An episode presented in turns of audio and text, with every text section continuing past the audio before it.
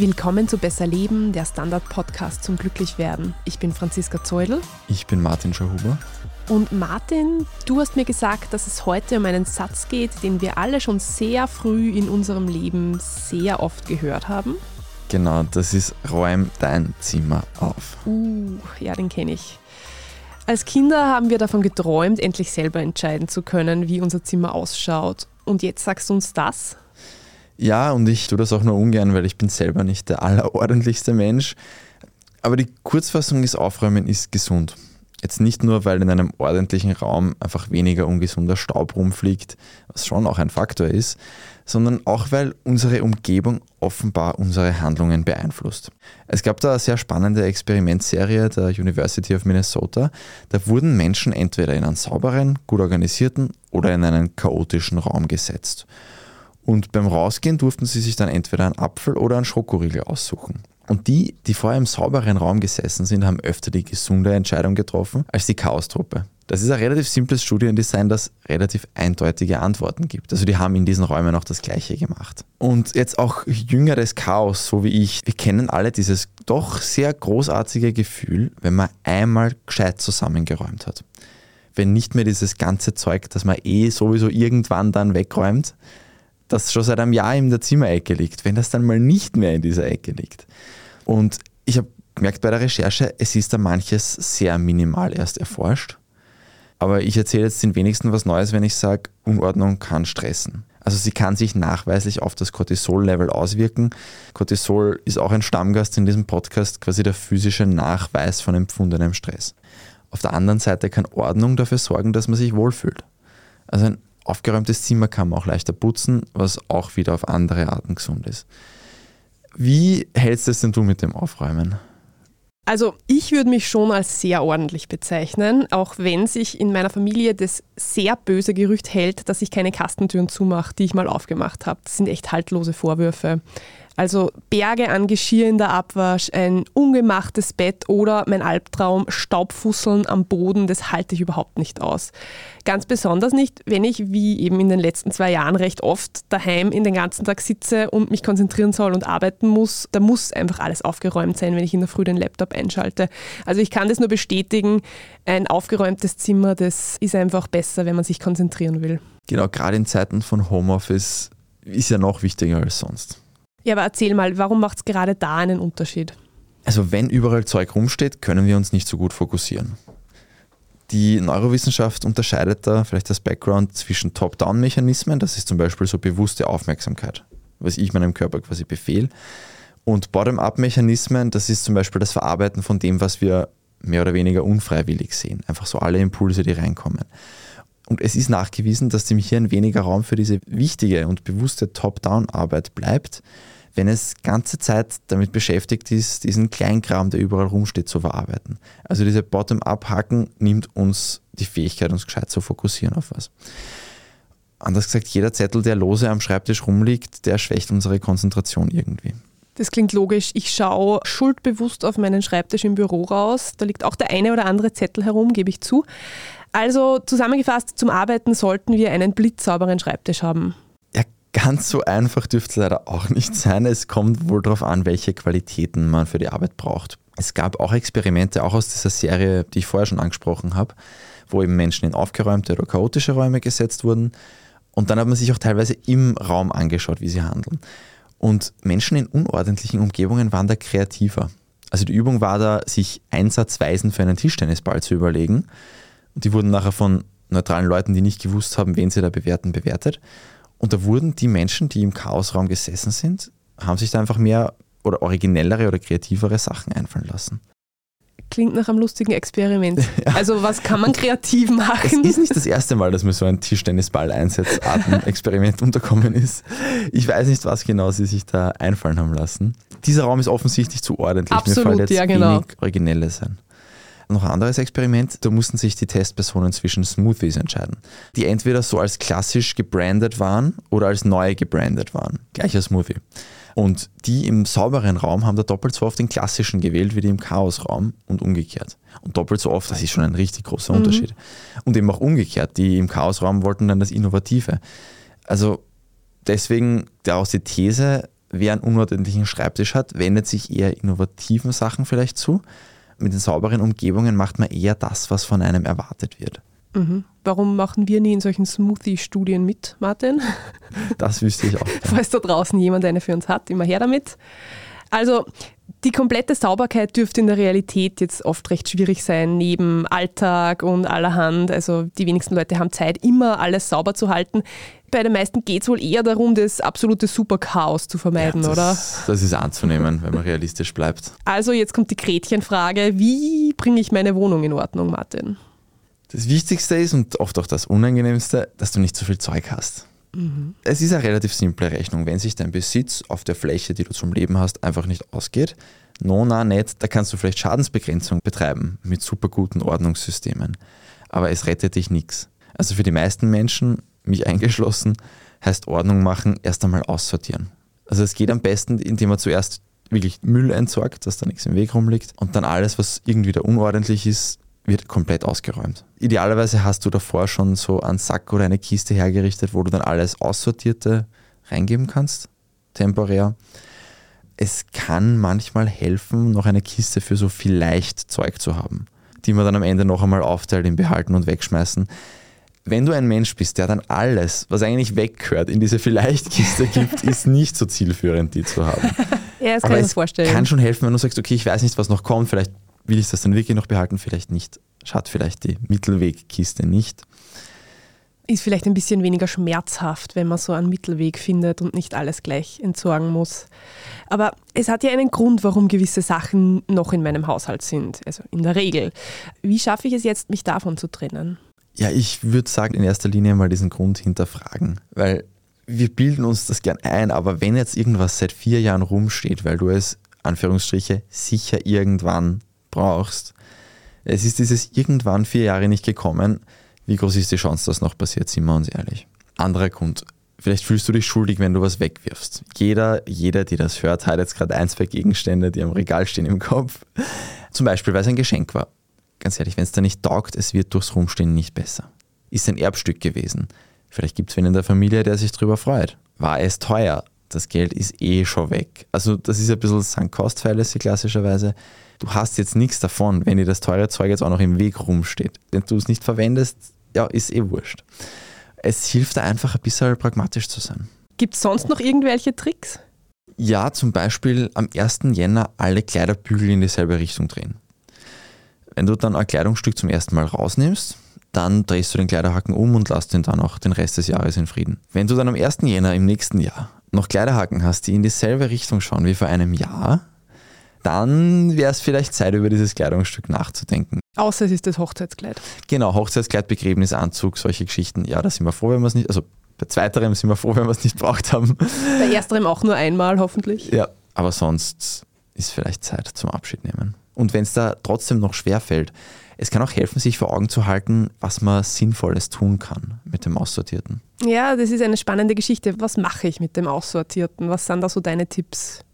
je nach Finanzlage und Motivation verkaufen, verschenken, tauschen, spenden.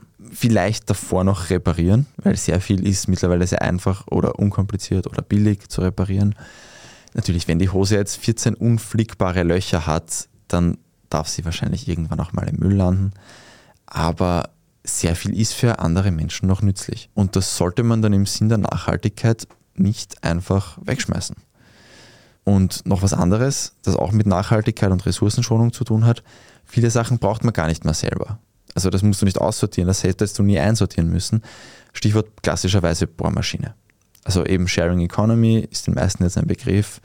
Man kann sich extrem viel, das man eh nur einmal im Jahr braucht, schon ausleihen. Es ist auch billiger. Absolut. Und es nimmt keinen Platz weg. Ja, Win-Win. Ich bin davon nicht betroffen, aber ich kenne Leute, die haben so wahnsinnig viel Zeug, die fangen schon gar nicht mehr an mit dem Aussortieren, weil es irgendwie nicht mal wissen, wo sie anfangen sollen. Was sind so deine Tipps? Also das ist ein klassischer Schmäh, der generell sehr gut funktioniert. Einfach mal zwei, drei Kleinigkeiten sich vornehmen. Irgendwas, das dann vielleicht zehn Minuten dauern wird oder so. Zum Beispiel eine Schublade, ein Teil vom Schreibtisch. Gestern mein Schreibtisch, das war länger als zehn Minuten auch ein Teil. Aber irgendwas Kleines. Wenn man nach denen aufhört, okay, passt, du hast was gemacht, ein kleiner Gewinn ist auch ein Gewinn. oft genug macht man dann eh weiter. Das ist wie beim Laufen gehen. Du gehst, sagst, okay, ich renne halt zumindest die Viertelstunde und dann ist oft genug eh 35 Minuten. Das ist generell in allen Lebensbereichen oft ein sehr simpler und sehr guter Weg, um irgendwas anzufangen und gescheit zu machen. Es kann auch helfen, sich die Zeit zum Zusammenräumen in den Kalender einzutragen. Das haben wir auch schon sehr oft gehabt, letztens ja, auch beim Sport. Genau. Was ich mir eintrage, das mache ich dann eher. Und wenn man dann schon mal angefangen hat, zusammenzuräumen, das muss ja nicht die Arbeit in der Mine sein. Also das kann ja auch Spaß machen. Musik hören, singen, whatever. Podcast hören. Podcast hören. Diesen das Podcast, vielleicht auch mit ja? anderen Menschen machen, kann auch helfen. Es wäre schon sinnvoll, sich dabei dann nicht ablenken zu lassen. Also jetzt nicht zwischendurch Mails checken, dass einem weniger auf die Nerven geht, das Putzen. Ja, und wenn es mit dem Anfangen gar nicht hinhaut, man kann sich für das mittlerweile auch professionelle Hilfe suchen. Also von Ordnungsberaterinnen und Ordnungsberatern. Ja, kann auch mal nicht schaden. Ich sage den Namen, der mir in den Sinn kommt, von Netflix jetzt noch nicht, weil der kommt später. Jetzt machen wir eine kurze Werbepause und später geht es dann darum, wie man das, was man ausgeräumt hat, dann sinnvoll wieder einräumt.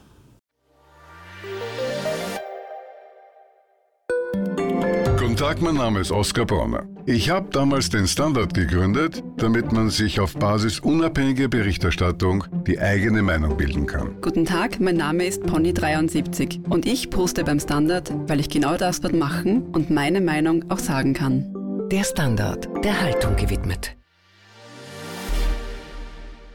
Okay, Martin, wenn ich es dann schaffe, einiges wegzuschmeißen und der Rest liegt dann immer noch am Boden verstreut, absoluter Albtraum. Was mache ich dann?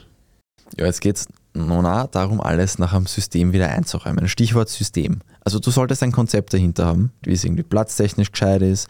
Es gibt da endlos viele Herangehensweisen. Das würde jetzt den Rahmen sprengen, da jetzt alle aufzuzählen. Zum Beispiel manche rollen ihre T-Shirts zusammen und schlichten sie schön in eine Lade. Andere hängen alle Outfits auf Kleiderbügel nach Farben sortiert oder nach Jahreszeiten sortiert. Es gibt eigentlich nur zwei Kriterien für ein gutes System. Punkt 1, du sollst wissen, wo was ist. Punkt 2, es soll auch leicht zu erhalten sein. Also das beste System ist zart, wenn du es nie wieder so einräumen kannst nachher. Das soll mit wenigen Handgriffen dann wieder genauso weiter funktionieren können. Ordnung machen ist eine Sache, Ordnung halten ist oft noch schwieriger, wie wir wahrscheinlich alle an unseren Zimmern erkennen können. Mhm. Und es kann je nach Lebensumständen, je nach Kinder, kann es sein, dass du dir jeden Tag sowieso einfach fünf Minuten, je nach Kinderzahl vielleicht zehn Minuten, einplanen musst, um einfach diese paar kleinen Handgriffe zu erledigen. Dass deine Wohnung einfach wieder schön ausschaut. Ja, solange es nur ein paar kleine Handgriffe sind, klingt es ja irgendwie sehr überschaubar. Das ist ja auch das, wenn du einmal gescheit Ordnung machst und das dann irgendwie so machst, dass dann unkompliziert zu erhalten ist, dann bleibt es das ja auch. Ja. Wenn es nicht gerade acht Leute zu Besuch sind, dann schaut die Küche halt aus. Das ist halt dann so, das ist auch okay. Und wie du eh vorher gesagt hast, ich finde, wenn man ordentlicher wohnt, ist es halt auch einfacher, es sauber zu halten. Also, Viel einfacher. also wo nehme ich mir die Inspiration her, wie ich mein Zeug lagern will? Also es gibt im Internet eine riesige Welt von Organisationsfans oder Organisationsfreaks, je nachdem, wie man dazu steht. Da gibt es eben endlos viele Herangehensweisen. Wichtig ist nur, alles braucht seinen Platz. Wenn man jetzt zum Beispiel Organizing Hacks googelt, kann man aus 400 Optionen gefühlt eben die paar auswählen, die einen ansprechen. Oder Bedroom Organization. Es kommt so viel und so viele kleine Einzelvorschläge, wo man sich wirklich so zusammensuchen kann, was will ich umsetzen. Okay, und was ist dir da so untergekommen? Was sind da so deine Lieblingsbeispiele? Also was ich sehr cool fand, geht nicht mit jedem Bettzeug, aber oft geht es sich aus, dass man das ganze Bettzeug, das zusammengehört, in einem der Polster lagert. Also einen Polsterbezug, das sind dann schöne kleine Pakete, super easy, spart Platz und ist noch viel übersichtlicher. Oder dass man Kabel in leere Küchenrollen steckt. Und wenn du genug Kabel hast, dass du dann so eine ganze Box zusammenkriegst, ist das super übersichtlich und erspart dir diesen unseligen Kabelsalat. Also einfach eine leere Küchenrolle, Kabel reinstecken, so als Achter gefaltet und fertig. Was für Tanktop tragende Menschen, das betrifft mich jetzt weniger, aber ich fand es sehr klug. Auf so einen 0815 Kleiderbügel hängst du einen Haufen Duschvorhangringe. Das klingt jetzt ein bisschen sperrig, aber die kosten, glaube ich, 10 Cent für 10 Stück ungefähr. Und in jedem von diesen Duschvorhangringen kannst du dann einen Tanktop hängen. Laut den Fotos, die ich gesehen habe, spart das extrem viel Platz. Kannst das noch nett nach Farbe sortieren. Du hast alles sofort immer griffbereit. Also das hängt man da so durch, durch diesen Ring oder wie? Genau, du hängst dann lauter Duschvorhangringe auf den Kleiderbügel und hängst dann in jeden von diesen Ringen einen Tanktop. Okay. Braucht man wahrscheinlich auch die richtigen Ringe, das nicht mühsam ist zum Ja, ja. Reinfinden. Aber die, die ich kenne, da hätte es gut funktioniert. Ja, klingt spannend. Cool. Zum Beispiel. Es, es bleibt halt so auch ein bisschen übersichtlich alles und trotzdem bringst du auf wenig Platz viel unter. Was ich oft gesehen habe, es helfen dir einfach die richtigen Container. Kühlschrank klassischerweise auch, dass du die Sachen einfach schön sortiert hast. Natürlich da sparst du dir jetzt technisch vielleicht keinen Platz, aber es hilft dir trotzdem, das Ganze organisiert zu halten. Bei all diesen schönen Sachen, die man da sieht, muss man schon auch immer dazu denken, eben, dass nichts bringt, wenn du jetzt alles gut eingeräumt hast. Und wenn du was rausnimmst, bricht das komplette Chaos aus und du kannst das nie wieder so schön sortieren. Da gibt es schon auch ein paar Sachen, die einfach nur gut ausschauen, aber in Wahrheit nicht wirklich was bringen. Und bei all diesen Systemen, es gehört auch dazu, zum Ordnung halten, dass du nicht gleich wieder das nächste Klumpert kaufst. Wobei ich jetzt zur Verteidigung von Menschen mit viel Klump auch sagen muss, es ist nicht nur ihre Schuld und es ist schon gar nicht ihre Schuld, dass neue Wohnungen in Ballungsräumen in den letzten Jahren ziemlich geschrumpft sind, weil die Immobilienpreise so gestiegen sind. Also teilweise gibt es ja neue Wohnungen, in denen gibt es nicht einmal mehr einen ordentlichen Abstellraum. Und ich frage mich da ehrlich gesagt schon oft, wo die Leute ihre ganzen Sachen unterbringen. Also Wintermantel im Sommer und so weiter, wo gibt man das dann überhaupt alles hin? Das stimmt natürlich. Ich glaube tatsächlich, dass viele Menschen viel noch bei ihren Eltern dann lagern. Ja, wenn das irgendwie möglich ist. Und das ist natürlich schwierig, weil manche Sachen braucht man einfach. Und manche Sachen will man einfach und das ist dann ja auch okay. Also mein Standventilator, ja, der braucht schon viel Platz, aber ohne ihn möchte ich den Sommer halt nicht erleben im Dachgeschoss. wo bewahrst du den auf im Winter? Der steht einfach hinter meiner Tür im Eck. Aha. Das ist irgendwie der einzige sinnvolle Platz. Der stört auch nicht. Aber wenn ich jetzt mehr von diesen Sachen hätte, wäre es ein Problem. Also der Platzmangel zwingt einen einfach umso mehr zu hinterfragen, was man wirklich braucht. Da geht es dann vielleicht irgendwann weniger ums Will und mehr ums Braucht. Ist vielleicht ungerecht, aber ja. Und es lohnt sich da vor allem auch beim Möbelkauf mitzudenken, ob was sinnvoll konzipiert ist, was Platzverbrauch und Stauraum betrifft. Der Klassiker ist ein bisschen diese IKEA-Betten mit Laden, die es Ja. vielleicht nicht nur von IKEA gibt. Ja. Habe ich jetzt auch einen, so einen Hack gesehen. Man kann natürlich auch von irgendeinem alten Möbelstück einfach eine Lade ausbauen unter sein Bett legen, wenn das Bett keine Laden hat. Für Kinderspielzeug habe ich das gesehen als Beispiel. Aber natürlich, das ist halt so ein Klassiker, da wird einfach extrem viel Stauraum aus dem Nichts quasi aus leerem Total. Raum erzeugt. Ob die Kommode nur schön ist oder ob die Kommode auch wirklich gescheit Stauraum hat. Ja, ich fühle mich ertappt. Ich habe eine Kommode, die kann man nicht mal ordentlich aufmachen, aber sie ist wunderschön. Verschnörkelt weiß, aber nicht viel Platz. Das ist halt dann ein nettes dekoratives Objekt, aber halt kein Möbelstück. Ja. Was mich immer fasziniert, was ich sehr smart finde, ist in den schönen Altbauwohnungen, wenn Leute wirklich äh, bis unter die Decke den Platz Ja. nutzen, mit irgendwelchen Kästen, die halt ordentlich Stauraum bieten. Ich glaube, das ist schon eine sehr gute Möglichkeit, viel unterzubringen. Manche lagern das Problem dann einfach in den Keller aus, wenn man denn einen hat. Das haben heute auch einige Wohnungen nicht mehr. Ja, ich meine, da kann ich jetzt nur von mir sprechen, aber das ist bei mir auch immer so ein ganz klassischer Fall von, das brauche ich irgendwann eh noch gewesen. Und dann beim Auszug einfach alles aussortiert. Also- Mit ganz wenigen Ausnahmen. Also mein Kollege, ich glaube, er will ungenannt bleiben, der hat beim Auszug in seinem abgeschlossenen Kellerabteil eine ausgebaute Küche gefunden, die ihm nicht gehört hat.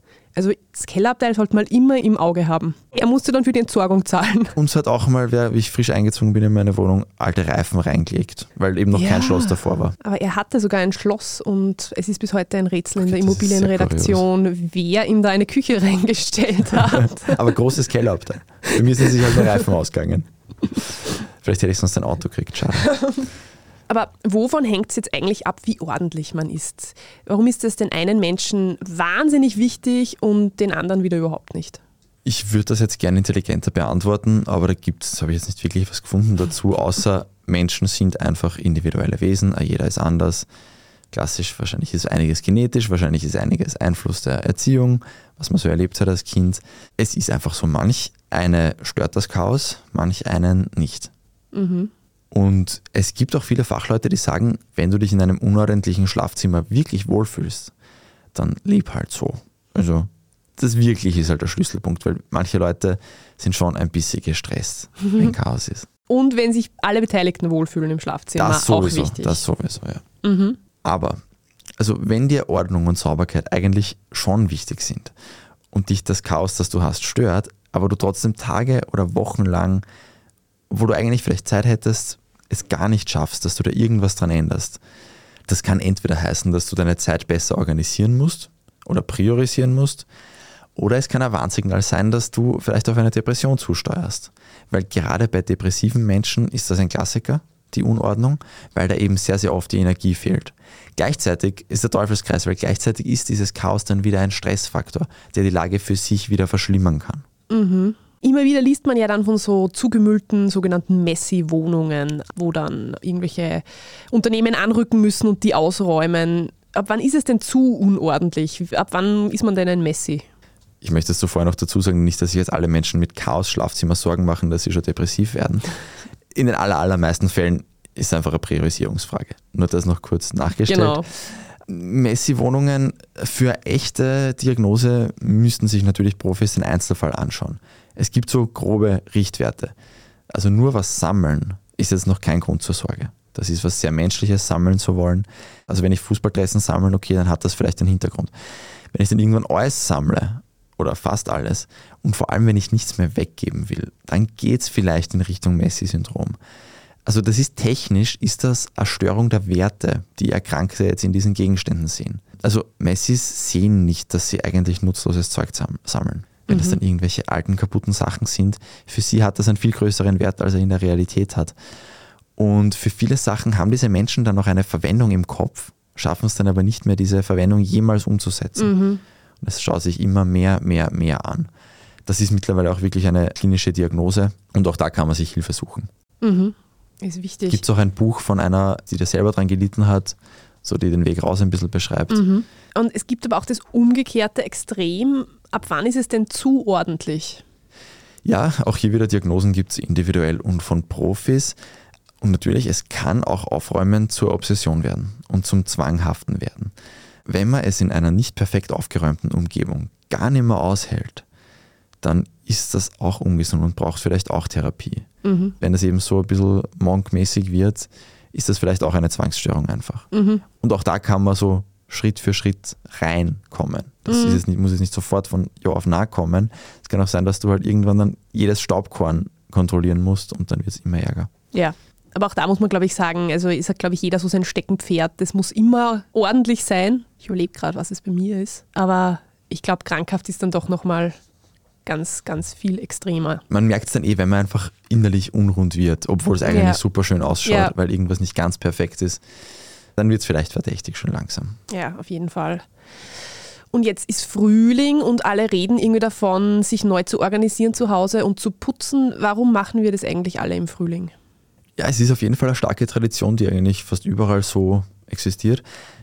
Ich habe versucht herauszufinden, wo sie ursprünglich herkommt. Das ist nicht ganz klar. Es gibt ein paar Kandidaten. Im Iran zum Beispiel ist immer in den zwei Wochen vor dem persischen Neujahr gibt es etwas, das quasi übersetzt das Haus durchschütteln heißt. Da wird traditionell das ganze Haus auf Vordermann gebracht. Teppiche gereinigt, Dach auch teilweise Sachen neu gestrichen, solche Sachen auch. Das ist ein sehr großes Ding. Eine andere mögliche Herkunft könnte das Judentum sein. Da gibt es den großen Pessachputz der ist traditionell, weil das gesäuerte Brot zum Pessachfest sehr streng verboten war und man früher alle derartigen Brösel aus dem Haus entfernen musste, weil es dann eben nur mehr das ungesäuerte Brot gab. Es hat sich offenbar erhalten, auch als Tradition, und es geht jetzt einfach um den kompletten Hausputz. Unabhängig davon, wer das Ganze jetzt erfunden hat, im Frühling wird der Mensch einfach wieder aktiver. Es macht aus biologischer Sicht sehr viel Sinn. Der lethargische Winter ist vorbei. Man hat mangels Energie wahrscheinlich die Wohnung nicht extrem gut in Ordnung gehalten da ist auch einfach ein guter Zeitpunkt, jetzt was zu machen.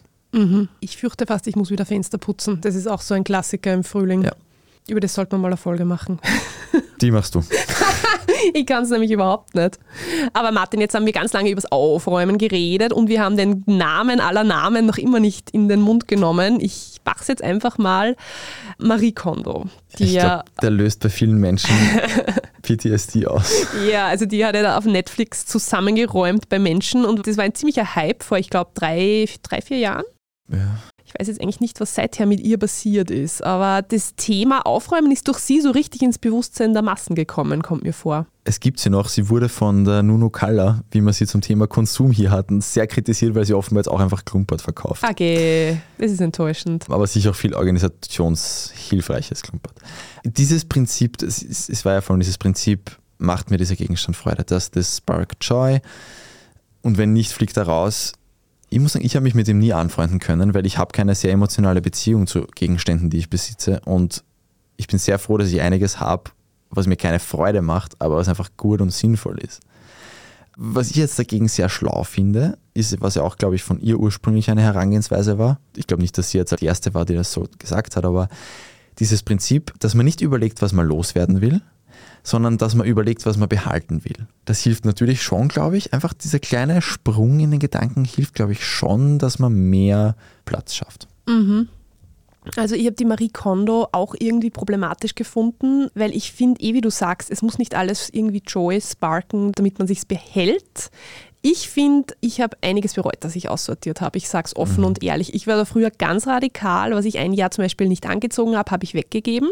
Und heute denke ich mir, die viel zu große Jeansjacke aus meiner Schulzeit oder die Doc Martens, die wären heute eigentlich wieder modern und ich habe sie nicht mehr. Und das tut mir eigentlich leid, auch im Sinne der Nachhaltigkeit. Gut, im Sinne der Nachhaltigkeit, nur wenn du es damals weggehaut hast. Sonst hat er jetzt wäre eine Freude an den Sachen, die wieder in Mode sind. Aber natürlich, man muss bei vielen Sachen wahrscheinlich auch erst ein Gespür entwickeln, was man dann wirklich irgendwann noch braucht. Weil mir kommt es auch so vor, als würden die Modezyklen immer schneller werden. Wie ich ein Kind war, habe ich von meiner Mama gehört, die Sachen, die vor 30 Jahren waren, yeah. wir sie jetzt wieder brauchen. Mhm. Jetzt kommt es mir vor, es wird schon schneller gehen. Mhm. Wenn man den Platz hat und die Kleidung Motten und Schimmel und was nicht noch sicher verstauen kann, kann sich ja wirklich auch auszahlen, das Zeug 15 Jahre auf dem Dachboden rumliegen zu haben. Wenn man sagt, das ist was, das ist jedes Mal noch wiederkommen, das kommt noch einmal wieder und ich möchte es dann haben und ich werde dann auch noch jung genug sein, es wirklich tragen zu wollen. In 15 Jahren. Können ist das falsche Wort, aber wollen vielleicht. dann ja, ich meine, wenn man den Platz hat, gescheit einwickeln und am Dachboden, why not? Sonst, eben wenn man was Sinnvolles damit macht und es nicht einfach in Mist schmeißt, ja. hat ja irgendwer hoffentlich eine Freude dran. Eben, also ich denke mir, wenn dann ganz, ganz ausgewählte Stücke, die man sich aufhebt, jetzt einfach alles rauf auf den Dachboden zu tragen, die Eltern ja. werden sich schön bedanken und sinnvoll ist es, glaube ich, auch nicht wirklich. Aber diese Jeansjacke, die wäre schon cool gewesen. Aber ja. Ein großes Thema ist bei mir auch immer die Gewürzlade, die Tupperware-Lade, diese Chaosladen, die man nur ganz kurz aufzieht, schnell was reinwirft und sie sofort wieder zumacht, damit man sie mit dem Chaos nicht so auseinandersetzen muss. Wie siehst du das als Profi? Ja, also das ist jetzt kurz angelernter Profi. Bei der Gewürzlade prinzipiell einfach die Gewürze über dem Dunstabzug. Mhm. Da hat nur eine Reihe Platz, da bleibt es zwangsläufig unkompliziert. Aber es ist immer das gleiche Schema. Alles raus, alles aussortieren und was bleibt, wird sinnvoll organisiert wieder eingeräumt. Und dann eben so, dass zum Beispiel bei Dokumenten einfach in Sammelmappen. Wenn ich dann wieder alle Blätter übereinander stapel, werde ich wieder nichts finden, wenn ich es brauche. Da lohnt sich schon einfach da mal herzugehen und sagen, ich investiere da in irgendwelche Folder, Schnellhefter, was auch immer, je nachdem, wie viel du hast. Und dann wird es unkomplizierter für immer. Bei Gewürzen hilft es zum Beispiel auch, wenn die ja mal alle dasselbe Verpackungsschema haben. Also entweder alle so Gewürzsackerl oder alle in kleine Gläschen. Es ist blöd, wenn du 15 Gläser hast, 13 Sackerl und dann noch irgendwelche komischen anderen Boxen. Dann wird es ein bisschen komplizierter, die einheitlich irgendwie zu lagern. Ja, und bei den Sackerl, Achtung, Achtung, da kann man die motten. Und das kommt noch dazu, ja, voll. Ich meine, natürlich, manchmal geht es halt nicht, und das ist dann, ja, da muss man ja. einfach dann damit irgendwie umgehen können. Tupperware kann man sehr schön ineinander stapeln, mhm. wenn es alle vom selben Hersteller sind. Wenn es das Potpourri ist, das die meisten von uns haben, wird es halt schwierig. Da muss man halt schauen, was man stapeln kann, aber manches wird nicht gehen. Das gleiche gilt für Teller. Mir geht nichts mehr auf meinen Nerven als diese zwei Teller, die man irgendwann als Geschenk bekommen hat und die jetzt verhindern, dass du Sachen schön stapeln kannst. Stimmt. Sorry. Ich werde niemals in meinem Leben einzelne komisch geformte Teller verschenken. Ich finde, das ist eine komplette Sünde. Die sparken keine Joy, Die sparken würde ich sagen. Hatred. ganz, ganz schlimm. Ja, verstehe ich. Naja, wir haben es jetzt eh schon ein paar Mal gesagt. Ich meine, das Ding ist halt auch, aufräumen kostet Zeit, ja. Und Zeit ist knapp im Alltag der meisten Menschen. Das stimmt. Es ist aber eine Investition, die auch teilweise wieder zurückkommt. Also wenn ich die Sachen nicht mehr suchen muss und wenn ich dann beim Putzen nur mehr drei Handgriffe brauche statt 15,5, dann kommt auch wieder viel Zeit zurück. Und ganz ehrlich, wenn es dir im Alltag besser geht, mit deiner neuen Ordnung, dann ist auch das Zeitinvestment hoffentlich wert. Die meisten Menschen investieren Zeit in Sachen, die ihnen nicht ganz so viel Happiness bringt im Laufe ihres Tages. Und wenn es nur die Hacken ist. Eben, denke ich mir auch. Also zusammenfassend kann man sagen, Aufräumen ist gesund. Das finde ich total spannend und es bringt Ordnung nicht nur in die Wohnung, sondern auch ins Leben. Und du hast es jetzt eh schon gesagt, wenn man dann am Ende vom Ordnung machen und vom Putzen auf der Couch sitzt und sich in der tiptop organisierten Wohnung umschaut, dann ist man doch nicht nur erschöpft, sondern wirklich glücklich. Also ich zumindest, oder? Ja, also ich habe gestern auch jetzt meinen Schreibtisch mal aufgeräumt, der Rest war ganz okay, der Schreibtisch war nicht okay. Es ist einfach ein gutes Gefühl. Und es kann auch so als symbolischer Akt dienen, wenn man auch innen aufräumen will, quasi in sich, Ja. kann das schon auch gut funktionieren, dann auch äußerlich aufzuräumen. Benefit am Rande, was ich noch nicht gesagt habe, aufräumen kann ja auch ein Workout sein. Haben wir ja die letzten zwei Folgen dazu gehabt, ist auch nicht schlecht. Absolut, besonders das Fensterputzen. Ja. Ich nehme mir das zu Herzen. Abschließend freuen wir uns natürlich, wenn ihr uns abonniert auf euren Lieblingspodcast-Plattformen und uns, wenn es euch gefällt, vielleicht eine 5-Sterne-Bewertung gebt. Wir freuen uns über Rückmeldung, wir freuen uns über Ideen für weitere Folgen, am besten per E-Mail an besserleben.derstandard.at. Ja, das war Besser Leben, der Standard-Podcast zum Glücklichwerden. Ich bin Franziska Zeudel Ich bin Martin Schauhuber und produziert wurde die Folge von Antonia Raut. Ciao! und bis nächste Woche.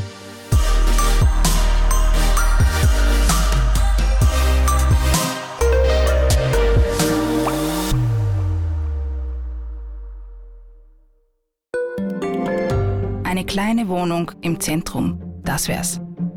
Ich will ein richtiges Zuhause für meine Familie. Mein Traum, ein Haus am See.